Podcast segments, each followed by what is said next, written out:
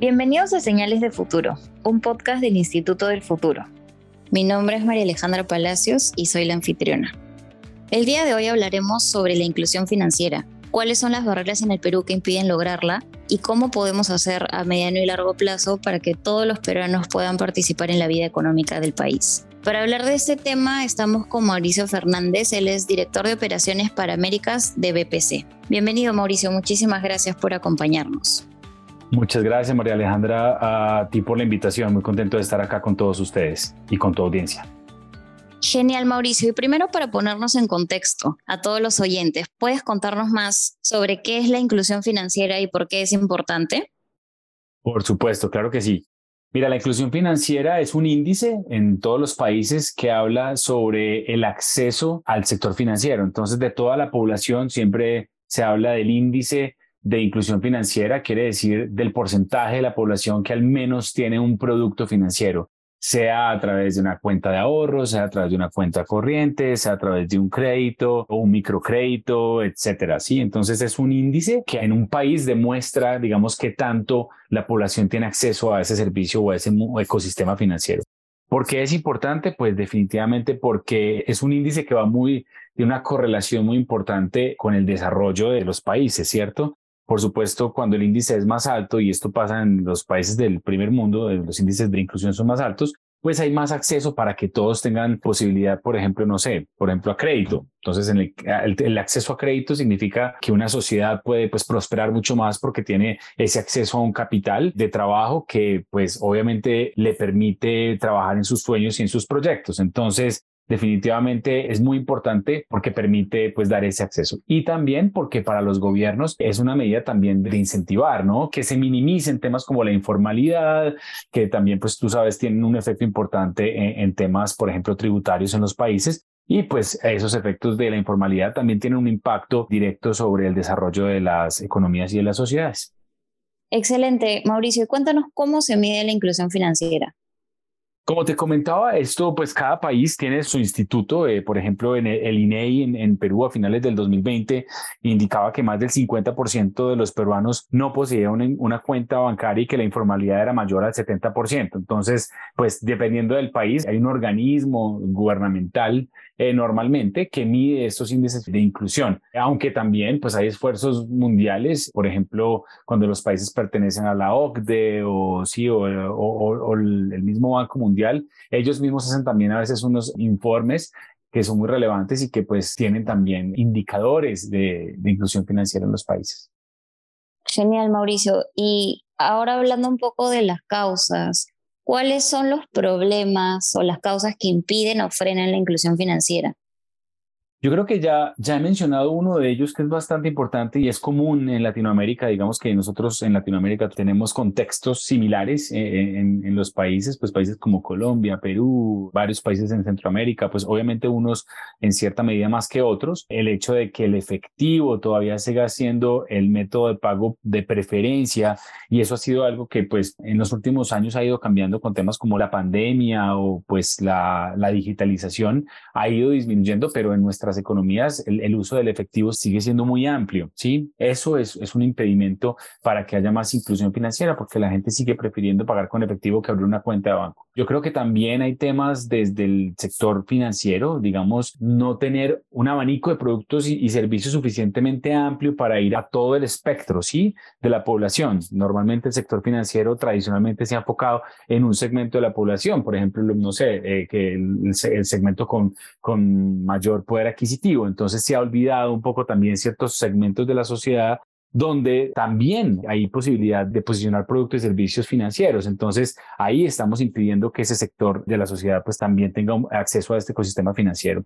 Otra cosa es la geografía, digamos que en, Latinoamérica, obviamente también dependiendo del país, pero si te fijas en, en Latinoamérica en general tenemos cuatro ciudades grandes en cada país y ahí se concentra la mayoría de la población. Entonces el acceso a los servicios financieros en estas ciudades es más grande, pero nos olvidamos mucho del área rural.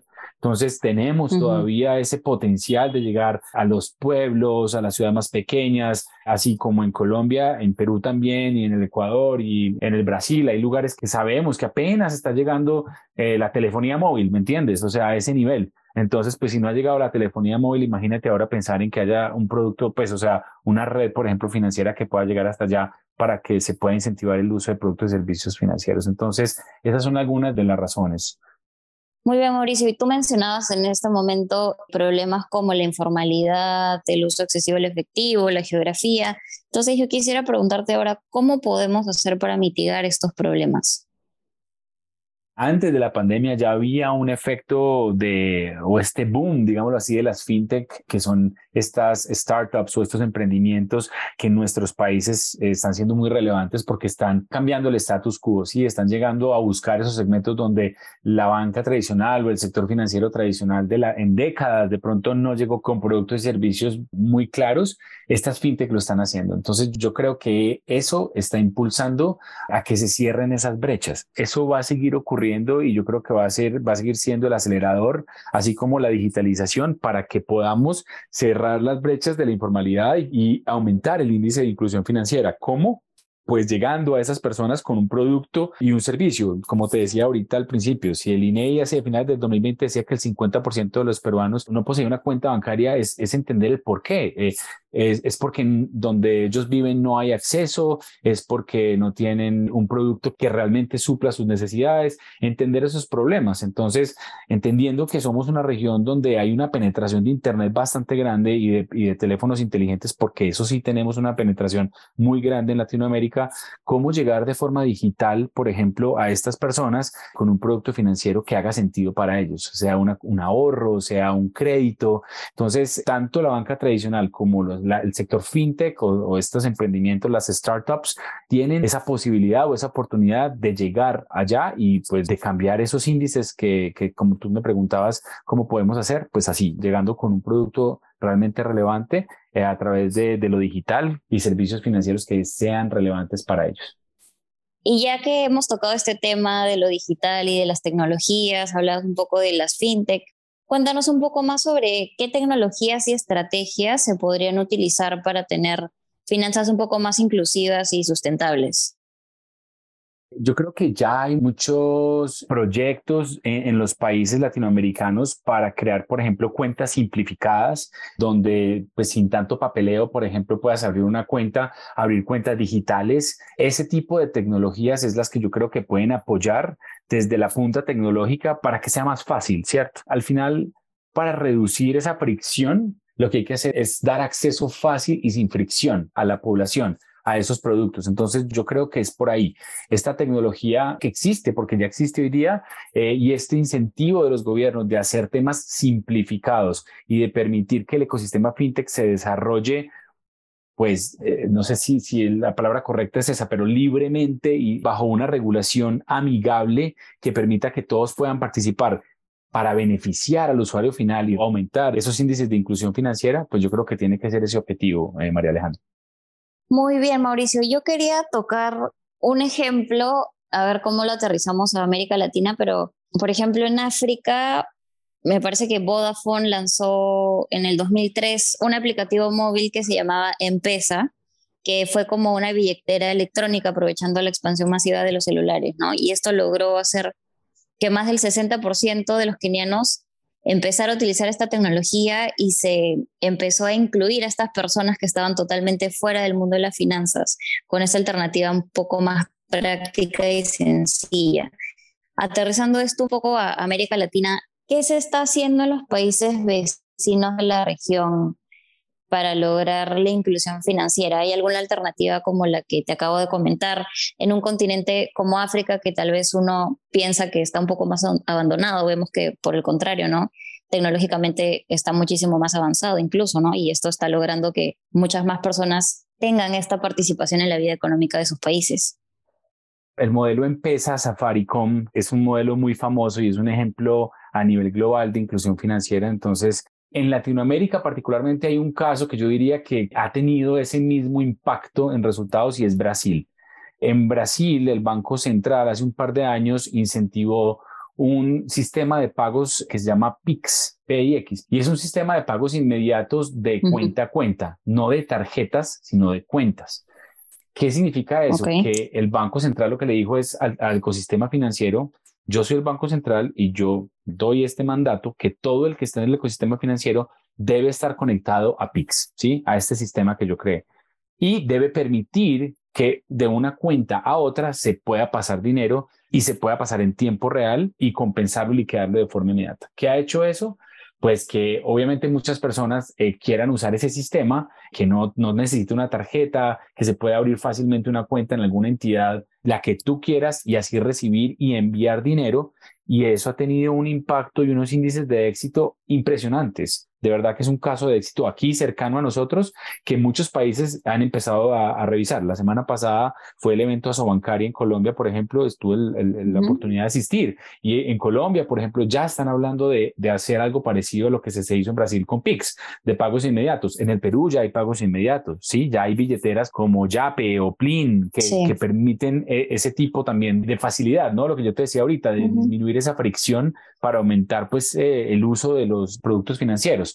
Sin embargo, el reto que tenemos todavía en muchos de los países es que a diferencia de Brasil, donde es un sistema interoperable, quiere decir que no depende de mi banco, sino que es el Banco Central el que dijo, todos se conectan acá y todos tienen que permitirlo. En el Perú, en Colombia, eh, todavía a veces tenemos un poquito ecosistemas más cerrados, ¿sí? Entonces yo tengo una billetera, pero la billetera solo sirve para personas que tengan la misma billetera o que pertenezcan al mismo conglomerado de bancos, ¿sí me explico? Entonces eso limita un poco porque no es un sistema abierto para todos. Entonces, si yo no pertenezco a este sistema de bancos o no tengo esa misma billetera, pues tú no me puedes enviar el dinero a mí, yo no te lo puedo enviar a ti. Entonces hay que trabajar en esa interoperabilidad para poder replicar un sistema que sea así exitoso como ha sido el, de Brasil. Excelente ejemplo el que nos das de Pix entonces. Y claro, vemos por ejemplo Yape o Plink, incluso pequeños y medianos empresarios ya lo están utilizando en sus negocios, ¿no? Vemos a los bodegueros también utilizando este sistema, ¿no? Entonces de repente vemos que está progresando, pero como dices, es un reto porque todavía sigue siendo un ecosistema que está un poco más cerrado. Entonces, por el lado de políticas públicas que podamos proponer, ¿cuáles crees que se deberían crear o que se podrían regular en el país para lograr la inclusión financiera? Ahorita te hablaba un poquito de eso, de, la regulación amigable y hablaba amigable en el sentido de, pues sí, permitir esa libre competencia en el sector fintech, pero al mismo tiempo también pensando en el usuario final. Yo diría que ahora una de las cosas de esos proyectos o incentivos o planes que los reguladores están haciendo en Latinoamérica es el tema del Open Finance. Eh, en algunos países todavía lo llaman Open Banking, en otros lo llaman Open Finance, pero es esta apertura o, la banca abierta donde eh, se está permitiendo en varios países poner esas reglas de juego para que todo el ecosistema pueda hablar entre sí y compartir datos con el consentimiento de las personas. ¿Con qué objetivo? Con lo que yo te había dicho dentro de esta conversación, de que a mí realmente como usuario me lleguen productos y servicios que sí me favorezcan, sí, que sí sean relevantes para mí. Si a mí me ofrecen una tarjeta de crédito para hacer compras en un establecimiento A, y yo nunca compro allá, pues realmente ese producto para mí no aplica. Pero si saben que yo soy un comprador, por ejemplo, no sé, de un comercio A porque me gusta la ropa de allá y me pueden diseñar un producto financiero que sea relevante porque me van a devolver dinero, por ejemplo, me van a dar un incentivo de cashback y lo van a hacer varios bancos al tiempo, me van a, se van a pelear por tenerme como cliente. Ese tipo de regulación de Open Finance, yo creo que va a cambiar las reglas del juego un poquito y va a terminar pues también aumentando el tema de inclusión, porque una persona que de pronto nunca ha tenido acceso a un producto financiero, ahora de repente dentro de su celular en una aplicación va a decir, doy mi consentimiento de que me ofrezcan cosas, de que me ofrezcan productos y servicios que sean relevantes para mí. Relevantes porque mis datos que yo voy a permitir que el sistema los use, van a saber dónde vivo, dónde como, dónde compro, cuáles son los servicios públicos que yo pago. Ese, el mundo de los datos eh, y ese uso de los datos de una manera positiva para crear productos a la medida que sean relevantes para ti. Yo creo que es en lo que se está concentrando mucho el regulador y también iniciativas, como te decía ahorita, como los pagos inmediatos, que ahorita te, di el ejemplo de PIX, en Colombia también el incentivo, Chile, Perú, eh, México, eh, donde también está incentivando que esos pagos no sean circuitos cerrados con muchas comisiones, que tradicionalmente, digamos, ha sido así, o sea, de pronto cuentas con altas comisiones, eso tampoco ayuda a la inclusión, o de pronto el pagar con eh, instrumentos de pago que, por ejemplo, un comercio, como tú decías, un bodeguero va a decir, no, yo no voy a usar, yo no voy a aceptar tarjeta porque si me van a quitar el tanto por ciento de la venta, pues no me favorece. Entonces, trabajar en que esas comisiones todas vayan bajando porque hay que bajarlas para que haya inclusión, diría yo. Y eso es parte también de la regulación.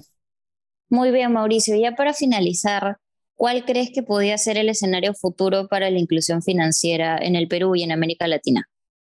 El escenario es retador, yo diría, pero yo también creo y, tengo una firme esperanza de que la tecnología de que el mundo fintech, los emprendimientos, los jóvenes que están dándose el trabajo de entender el problema, la problemática, ¿sí? De ir hacia el tendero, a la persona que, que vende un mango en la esquina, que ese es el mundo en el que vivimos en Latinoamérica, ¿sí? Y que no está bancarizado, entender cuáles son sus problemáticas. Entonces yo creo que en la medida en que estos nuevos emprendedores vayan conociendo mucho más al usuario y a la problemática que tienen, yo creo que se le van a poder diseñar muchos más productos a su medida, productos más relevantes, eh, productos financieros me refiero, y eso finalmente va a terminar disminuyendo también pues, la informalidad y, y va a aumentar los índices de inclusión financiera.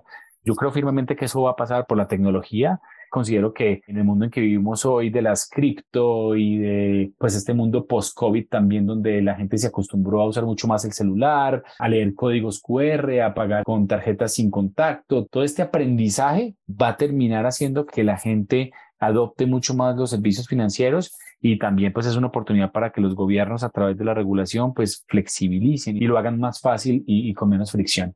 Entonces esperemos que ese sea el escenario para, para tener pues países más prósperos y economías más prósperas en nuestra región. Excelente, Mauricio. Sin lugar a dudas, a pesar de que hay muchos avances y herramientas tecnológicas nuevas que están logrando que más personas se integren al sistema financiero, como tú dices, es un escenario todavía retador en el cual se tiene que seguir trabajando, pero es esencial que se logre regular, como tú dices, crear políticas públicas y seguir trabajando para que todas las personas tengan acceso a servicios financieros básicos, porque finalmente esto va a mejorar el desarrollo social. Muchísimas gracias, Mauricio, por acompañarnos. Muchísimas gracias por el espacio y por la invitación. Muy agradecido. Excelente. Esto fue Señales de Futuro y nos vemos en el próximo episodio.